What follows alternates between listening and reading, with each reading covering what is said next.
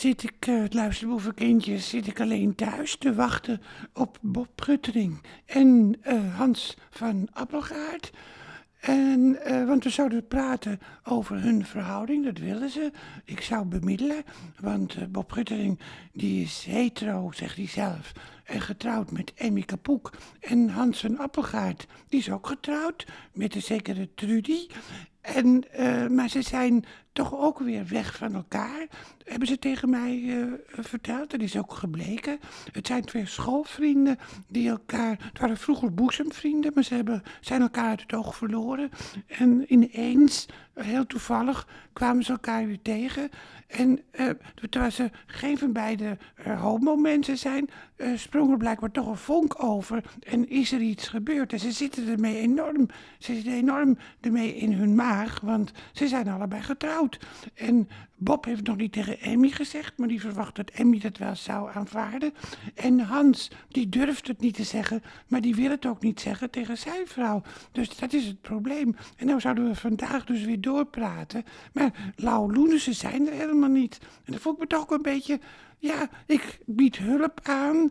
En als dan zo, en die hulp wordt aanvaard, hebben ze duidelijk gezegd. Goh, wat fijn dat u dat doet. En als ze dan het niet doen, ja, dan vind ik, voel ik me toch een beetje voor schut gezet eigenlijk. Vernederd. Ik voel me gewoon vernederd. Ja hoor, ik voel me gewoon vernederd. Terwijl ik het toch zo druk heb met de voorstellingen. Maar die gaan leuk, die voorstellingen. Gisteren weer in Betty Asphalt Complex. Dus uh, dat was dinsdag. Ja, dinsdag was gisteren. Ja, je, moet wel goed die tijd in de gaten houden. Maar het was zo leuk gisteren. Uh, ook weer, en ook de belevenissen. Maar de mensen zijn zo lief in de zaal ook. Er was gisteren ook, een, een, ja, ook wel een aangrijpende belevenis.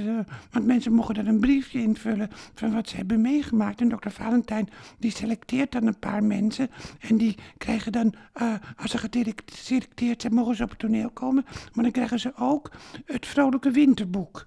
Dat is zo'n fantastisch boek met allemaal verhalen die ik uh, in de afgelopen 30 jaar geschreven heb. En uh, dus dat, is, dat vind ik fijn om. Ik vind het fijn om ook iets te geven. Maar gisteren was ook wel een, uh, ja, een, acteur vertelde een verhaal dat hij zou optreden voor Oekraïense kinderen. Maar hij kwam helemaal niet op de plek waar hij op moest treden vanwege opbrekingen in de plaats waar hij op moest treden in Epe in Epe of Ede, dat wist hij zelf ook niet. Maar er was ook een, een man die heel depressief was. Maar dat vind ik ook uh, mooi om die ook te steunen. En de zaal, want ik heb fantastische zalen, die vinden het ook fijn om uh, uh, ja, het echte leven te horen in onze voorstelling. Het is, het is enorm om te lachen. Het is troostvol, dat merk ik ook wel. Maar het gaat ook wel over de dingen des levens. Het is niet slap amusement. En het leuke is ook dat wij helemaal geen kersttakjes uh, in, de, in de zaal hebben doen. De kerst moet in je zitten en moet niet afhankelijk zijn van uiterlijk vertoon. Nou ja, goed. Maar zo zit ik dus nu alleen met een uh, kopje koffie. Ik zal even een slokje nemen, dan hoor je dat ook, dat het echt de koffie is. Mm. Ja, lekker. Maar uh, er zit ik gewoon te wachten. Maar ja, dat is misschien ook wel herkenbaar.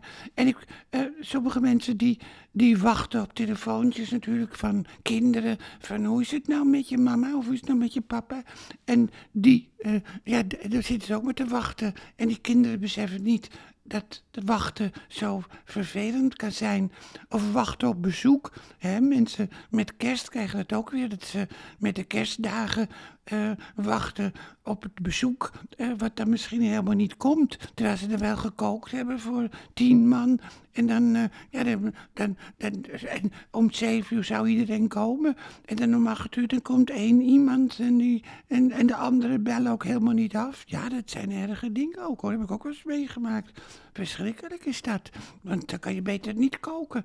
En je kan beter, dat raad ik toch altijd aan, om met kerst toch een beetje een slag om de arm te houden hoor. Dat je dat, je, dat, je dat uh, ja, dat je, nou dat je niet, dat, dat zou ik zeggen, uh, je, je kunt wel afspraken maken. Maar als je gaat koken, doe het dan eenvoudig. Dat raad ik aan. Moet even moet even, even, even, even, even, ja, ik moet, ik heb altijd zo'n lage hoest, hè. Dus daar schaam ik me altijd voor.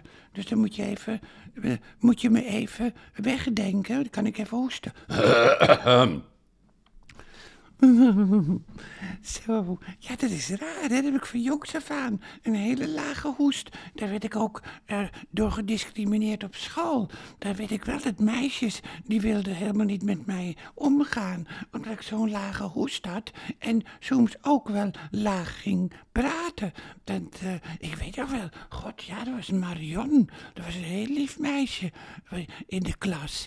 En ik, eh, ik ben tweestemmig. Dus dan zei eh, tegen Marion bijvoorbeeld... Hoe gaat het nou met je?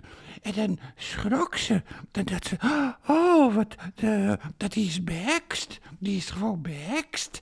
M- Margreet is gewoon behekst. Ja, dat- ik heb ook wel veel problemen gehad ook, hoor.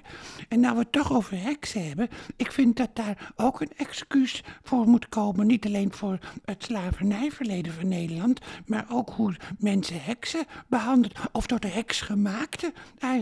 Want je bent eh, niet van nature een heks. Je wordt niet als heks geboren. Ze, het is van tot de heks gemaakte. Daar moeten ook excuses eh, voor komen. Als we toch met excuses bezig zijn, nou dan gaat dat maar lekker door. En ook de homo-mensen die altijd gediscrimineerd zijn. En ook wel in de 1500 gevi- gevierendeeld. Daar moeten ook excuses voor gemaakt worden. Maar ja, dit terzijde.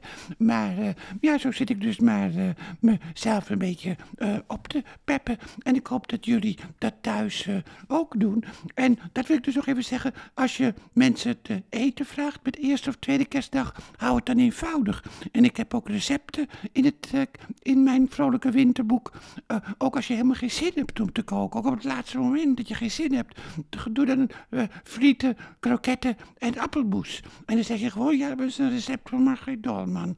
En dan leggen mensen zich er wel bij neer. Of ze lachen een beetje, weet je wel, een beetje besmuikt lachen. En dan later gaan ze wel klagen. Nou, dan is toch helemaal geen kerstdiner. Maar je zal ook mensen hebben die zeggen van, jee, wat goed idee zeg. En wat fijn dat we niet dat we ons niet vol hebben moeten vreten. Want dat is natuurlijk veel erger als je vol moet vreten. En dat je denkt van, na het voorgerecht al, van, nou, dit was er waarschijnlijk het hoofdgerecht. Nee, dan komt er nog een kalkoen die meestal niet goed eh, gebakken is. En dan denk je, nou ja, nou, ik plof bijna. Maar er is geen hond waar je het eten aan kan geven. En je weet helemaal niet wat je verder eh, moet doen. En dan krijg je daarna nog een nagerecht. Een, eh, ja, tatatang of zo, weet je wel. Een mislukte tatatang. Eh, en dan denk, moet je dat ook nog doorslikken allemaal. Nou, dat is allemaal verschrikkelijk. En dan ben je juist blij als de gastvrouw zegt, nou, ik heb het vrolijke winterboek. Heb ik een Dolman recept. Frieten uit de airfryer en kroketten en appelmoes.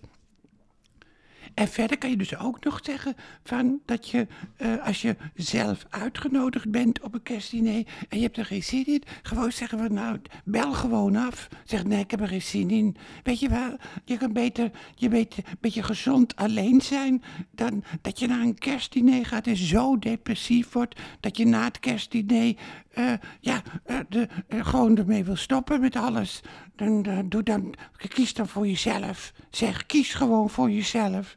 En meeleven is goed en medelijden is ook goed. Maar als je zelf daaronder doorgaat, dan, eh, dan overschrijd je een persoonlijke menselijke grens. Dat mag niet gebeuren. Dus denk altijd bij jezelf, als je een beetje labiel bent en je moet ergens naartoe en eh, je ziet er tegenop. Eh, denk dan bij jezelf, al heb je nog maar heel weinig energie in je, denk dan bij jezelf, ik kies voor mezelf en ik ga niet. En dan bel je op gewoon en dan zeg je, ja, ja ik voel me, ik, heb toch geen zin om te komen. Oh, zeg ze, oh, we, we, we hebben zoveel, eh, we hebben zoveel eten in huis gehad en dat kan je ons niet aandoen. Oh, wat verschrikkelijk. Nee, je moet wel komen. Dan zeg je gewoon, nee, ik kom niet. Nou, maar zo ken ik je helemaal niet. En heb ik nog nooit meegemaakt dat je zo reageert. Waarom reageer je zo? Wat heb ik je aangedaan? En dan zeg je, nou, ik heb je helemaal niks. Ik heb jou, ik heb jou, ik doe jou helemaal niks aan. Ik doe jou helemaal niks aan. Maar ik heb gewoon geen zin om te komen, dat mag toch? Dan gooi je, of je gooit de hoorn niet meer op de haak, maar je verbreekt gewoon de verbinding. Maar je houdt wel vol. En dan de volgende dag, dan mail je gewoon van, ja, het, het liep een beetje uit de hand, maar ik was zo depressief, ik had geen keus. Ik hoop dat je dat begrijpt. En als zo iemand dat niet begrijpt, nou, dan is het gewoon een kutwijf. Dan, dan hoef je er ook helemaal niks mee te maken hebben. Of een lul, een lul van een man net, net wat, wat het voor type is. Of een, of een idioot van een transgender, want daar heb je ook rare mensen. Dus, uh, nou, dus dat, uh, dat zou ik wel even willen zeggen. En uh, nou, doordat ik tegen jullie gepraat heb, lieve luisterboevenkindjes, voel ik mezelf alweer een beetje beter. En dan hoor ik wel, ja, ik durf Emmy niet te bellen. Waar is Bob gebleven? Want zij weet van niks. En het telefoonnummer van Trudy weet ik al helemaal niet. Dus ik ga me ervan uit dat ze misschien met z'n tweeën ergens in een hotelletje zitten. Ja, je weet het allemaal niet, hè. Nou, hou hem hoog. En morgen ben ik er weer voor een nieuw praatje. En heb ik misschien wel ook over de actualiteit. Van, nou, het is koud, dat is, dat, dat is wel leuk, maar binnen is het warm. En ik stook toch soms wel uh, niet. Ik, ik ga dan toch boven de 15 graden stoken, omdat ik ook troost, uh, warmtetroost nodig heb. En daar moet je ook aan denken, ook hoor. Dat je niet gaat lijden. Doe ook maar gewoon, als je het kan permitteren, dat, toch, dat je toch lekker warm hebt. En misschien heb ik het volgende, heb ik het dan nog wel over televisieprogramma's morgen. Uh, maar en ook over de voorstelling van vanavond.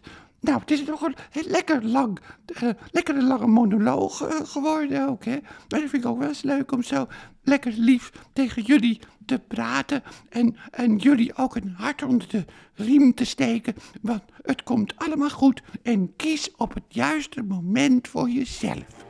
Nou, dag lieve luisterboevenkindjes. Tot morgen dan.